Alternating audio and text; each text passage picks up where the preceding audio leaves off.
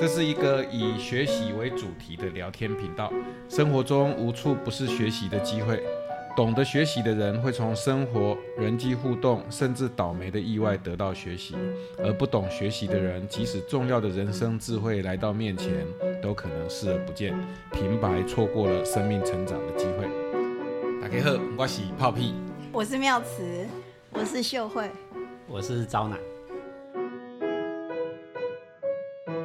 撰写人类大历史的教授哈拉瑞，他他所拍摄的。然后这支影片主要，他是在谈说，人必须反复的去重塑自己这件事情。工作的变迁是很快速的，就是说你现在的工作，可能在未来的一二十年，他已经不需要你再从事这个工作了。在你你必须要放弃太多东西的时候，你还有没有办法去？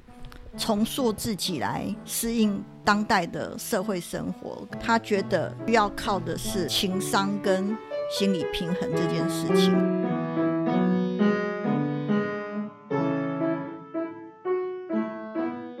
从前面说，因为就业市场变化很快，然后他说这种你要能够年纪越大，然后你要重塑自己的这种学习会越来越困难的原因，其实是在讲，他说是关键是在于你的 EQ 嘛。那意思是什么？他为什么会在这个时候带入 EQ 呢？我认为他设想人年纪越大，要进行一种重塑性的学习，好像是放掉过去已经会的，然后去迎向一个新的东西。其实人是会很不免的有挫折感。那我觉得这件事情其实是呃预设了，就我们在这个世世界里面最主要、最主要的就是工作。就是维生的工作这件事情，很多人啊，就是失业的时候的那种挫折感，其实也是一种社会建构，就是告诉告诉你说，如果你一旦不在没有办法在就业市场里面找到位置，你就是一个没有用的人，会带来一种否定。所以他说，那你要赢，要你要有这种呃放不被否定的心情，然后迎向一个新的学习。我觉得呃也是很。有点狭隘吧，我我认为他还是很预设了这个啊，人是在工作中，工作是成为人最主要最主要的活动的这个看法。因为如果你没有无条件基本心思，你永远无法，你你怎么能说工作不是我们人生一个很重要的？对啊，它实实在在的就是占据了我们一天的三分之一的时间，那个重量是很重很重。我还是觉得说。呃，在工作就是工作，确实占了我们人生很大的比例，没错。但呃，现在为什么有很多人就是工作之余，好，他要去享受人生啊，或者是要休闲娱乐啊？如果我们呃只是从工作面去谈这样的需求，可能会更刚刚讲说呢，更强化了工作对我们人生的影响。可是我觉得在现实的世界哈，周遭很多朋友或者是认识的社区的朋友，对他们而言，他们是尽可能想尽办法去安排他的工作，不要变成了他生活的全部。就我看到了很多人的动力是这样。所以，真的从就业市场的变化，真的能够鼓舞人学习吗？我其实有一点怀疑耶。就是因为呃，过去长久以来都用工作市场来谈学习，所以我们整个教育体制才会走向为工作服务的那一种取向。这一片这个作者的这个预设，的确比较是从劳动市场、从就业市场出发了。包括他最后主持人问他说。那你觉得现在的大学生要不要上大学啊？现在年轻人要不要上大学？要在大学里面学什么？这个教授他的回答也是说应该学习 EQ 嘛。我真的好讨厌 EQ 这个名词哦。EQ 到底是什么？就是情商嘛，你的情绪商数就是一开始是 IQ 嘛，IQ 就是智力商数。嗯，对，那情绪商数是什么？情绪商数就是你。有没有啊足够对应付情的情绪的能力，负面情绪的能力，比方说负愤怒啊、挫败啊这些。那为什么妙慈很讨厌那种谈应对负面情绪能力这件这个东西？我觉得跟那个 I Q 来衡量一个人的智力一样，就我觉得人的智力是可开发的，他是可以随着环境啊，然后学习啊，然后给予他一个他能够真的好好学习。我不相信那种什么测验出来的那个智力、那个 I Q 的数字，然后还把这样的标准放在情绪啊 E Q，我就觉得好变态啊！啊，不好意思。你的这个会被剪掉，没有关系。还讲，反正加你干嘛在去重点？没有，是希望你们可以去谈一下，说为什么人的情情绪不应该是被检测的。我我觉得人要去学习新事物，它应该是一种怀抱着好玩、探索未知的心情。为什么会涉及 EQ 呢？我认为这个作者先已经先预设了一件事，就是说你要去学习新事物，会你首先就要先能够克服你的挫折感、挫败感，觉得自己已经无用了。你以前学会的东西，曾经让你可以骄傲的存在在人世间的那个东西，已经不存在了，已经变得没有意义了。所以你要先克服那些挫折感，所以你才能够迎向新事物。我对于作者的这个预设，就是我是质疑的吧。因为我们在社大啊，或者是在各种成人学习的场合里面，越来越看到其实是怀抱着雀跃、冒险、好玩的心情，它反而是迎向更开放性的，而不是哎呀，你过去的生存位置已经不存在了的那一种生存感的威胁所迫。我也觉得情绪是可以学习的，一旦弄成 EQ，它就会变成好像测量你现在的，好像它是把它当做一种很本质性的能力吧。就 EQ 跟 IQ 都是。不可变的，在这一种测验底下，他们的预设是，你测到什么，你就一直都是这个样子。类似像是一种你内在的对本恒常的本质性的能力。嗯，I Q 是这样啦。嗯，E Q 呢，基本上大家觉得是可以学习的，所以现在也很多呃书啊，或者是很多人呢，哈，会去谈 如何增加你的 E Q。所以它比较不是在指说你本质上的一种能力。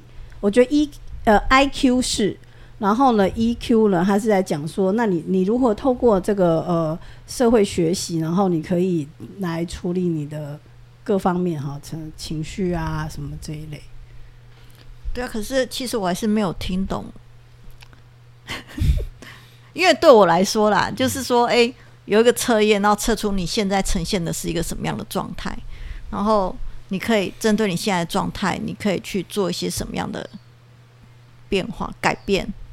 我觉得听起来没有什么。你又讲到了我最讨厌的两个字，叫测验。所以，所以重点是那个测验，就不应该做测验这件事情。呃，我不知道其他你们其他人怎么样，但是我真的很讨厌测验。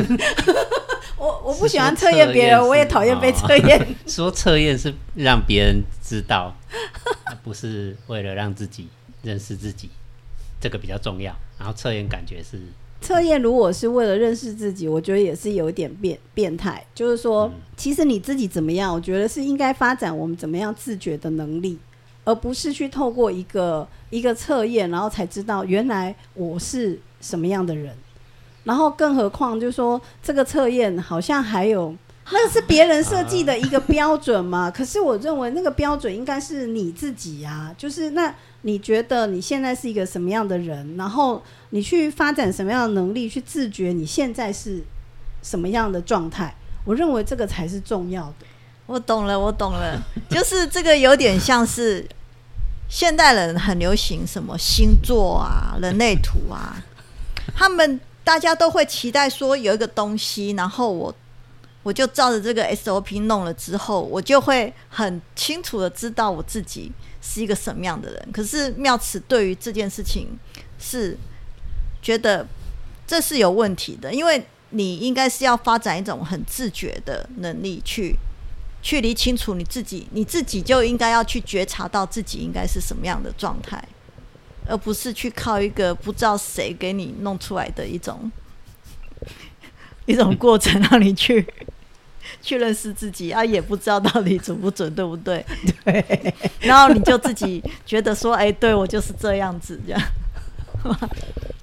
其实不管 I Q 或 E Q 啊，它这种概念，这这个概念的底下的预设都是说，它是可以跟你这个人，它是可以，它是一个分离的能力，就是说你是好像是一个人的属性一样，像性别啊，我是生理上的男性，那这个就是我的属性，它是这个跟我在社会中的不同情境不会有有影响，IQ、EQ 都是指这个意思，所以即使呃，它不是一个本质性的能力，它可以后天学习会变化。即使如此，它都好像是可以被一种啊、独立测量、客观测量的一种东西。可是我我对这件事情，我的确是非常困惑，而且我是很疑惑的。比方说 IQ，你在不同的文化情境里面，你你真的会有不同的智力表现啊。嗯，你你今天你刚到一个啊、一个你语言不通的地方，你就像一个蠢蛋，人家在讲笑话，你又你都听不懂，那你怎么可能会有高 IQ？语言我们在不同的文化脉络里面、不同的语言情境里面，的确会有不同的智力展现。一情绪也是一样，我可能在工作的场合，我总是脾气暴躁，跟我心爱的女孩在一起的时候，哎呀，我简直绅士的不得了。那你说那个情绪的表，它它其实是在不同的社会关系中会有不同的表现的。这个我有经历过，就是呃，我以前在念书的时候，有一次我们就来了一个新的导师，他就对我们全班做了家庭访问，然后他做完之后，他非常的惊讶的跟我们说。为什么我们在学校表现的跟在家里是两个样子？一气不之下，就是一个在班级上非常爱讲话的男生，结果他去做家庭访问的时候，他的爸妈跟他说，他回来的时候一句话都不跟不跟家里面的人讲。嗯嗯嗯嗯，所以他在家里很低 EQ，对 知道吗？或者是他突然间变成另外一种型人格。我我我刚刚讲的那个，就是秀慧，这个是一个很好的佐证。我我其实我是这么看的，心理学里面有很多概念。都把那些东西视为是人的一种属性，好像它是可以被独立很测量的，包括人格特质啊这些。但事实上，我们在各种社会互动里面，明明知道说，人在不同的社会关系，在不同的情境里面会有不同的样子。嗯，不过我们好像扯远了，对对对。哦，这这一以上这一段我们可以有一集。啊，制作制制制作人有听到吗？啊，你如果在杜姑哈乱剪啊，啊我们就会跟检查。我们的这制作人好可好可怜啊！四个完全不受控。辛苦了，辛苦了。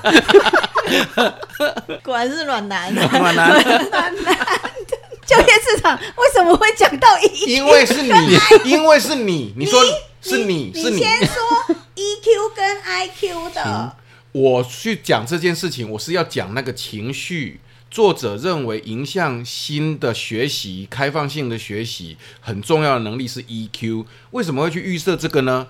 就是我在讲说，他可能认为新学习新东西是挫折的。我是在讲这件事情，我没有去否认 EQ 这个概念，是你讲说 我真的很讨厌 EQ。好了，是我是我的问题，是我的问题，因为我太好奇为什么没有提那么讨厌了。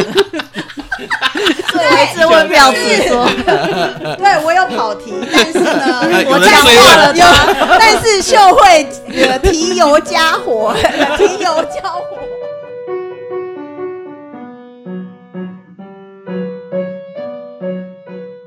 大家好，我是制作人佳妮。从这一集开始呢，我以后可能会在后面插个花。我比四位主持人稍微年轻一点嘛，就是我也来贡献一下我的经验。我就想到说，因为我自己的经验啊，毕业就做工作室，然后就到社大工作，其实一路上蛮自由的。也不太会有人去，嗯、入职的时候啊、要你做一堆测验呐，这个都没有。所以我在想，我最接近呃 EQ、IQ 这种被检视的这种经验，其实是在我国中的时候。我那个时候是台湾刚开始要废除能力分班，我们是第一届哦。他的做法就是全班先智力测验，那是我唯一一次做智力测验，就是 IQ。而且这个这经验也很有趣嘛。你为了要不以智力去呃分类大家，按你的方式就是你先筛选好。我免得会出乱子，这样 就是一定要很平均，这样大家可能会有经验嘛，就是可能有九宫格啊，然后有某几个是黑的啊，你要猜它韵律是什么。然后那时候我其实就对这个觉得好好奇哦，我说这样可以测量出一个人聪不聪明，就靠这个。测 IQ 这个事情，它其实是一个国际通用的标准。可是我现在回头看，会觉得说，本身你全世界要用同一个东西去测你的智力。它自然就会蛮狭隘的，因为你那个图形你也不太需要语言嘛，你可能就是只能测一些比较逻辑相关的东西。I Q E Q 可以用到现在，其实还是来自于企业管理嘛。那企业管理又跟我们现在主流我们这种商业运作的模式是有关联的。从我们现在越来越能够去理解不同的文化，然后不同的语言的重要，这样子的思维。它到底有没有可能在有一天是可以有个比较大的反转呢？现在其实有很多的，呃，新兴的年轻人的行业，其实也都不需要靠这个啊。嗯，已经更没有所谓什么一定要有证照，有太多了。你你今天想要去一个市集摆摊，或是你想要当一个 YouTuber，你有一个自营的空间，你想做一个烘焙师。这些都很受欢迎嘛？那大家的想象一定也是已经朝向一种我要脱离你的规范跟标准，呃，展现自己。那当然，这个展现自己是不是真的能那么如愿？其实，在结构上还是陷入一个边缘或是瓶颈，这当然是另外一件事情了。这个也跟前几期在讨论的有关。那不知道大家对于 EQ 跟 IQ？你在生活中曾经被要求过吗？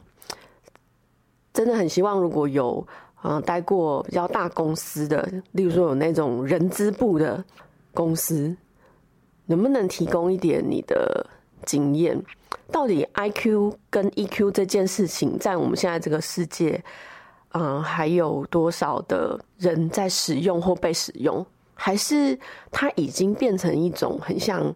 我们会在呃成品架上看到的很多流行语词，它现在真的还被用吗？其实我真的不晓得，所以很欢迎大家来投稿。自己录这段回应蛮奇妙的，我觉得自己很像小时候在听的那个深夜两点的广播主持，就一个人就想象眼前有人这样。嗯，我想这个跟 F 四在录一起聊天的时候感觉蛮不一样，但也很有趣。隔空喊话，好，也隔空跟听众就是你们喊话。嗯，好，谢谢，我是制作人佳宁，请继续支持我们学习干一杯。如果你有任何的心得想要分享，请寄到 F 四 Podcast 二零二二小老鼠 gmail.com，我们欢迎你的来信，跟我们一起讨论。我们下集见。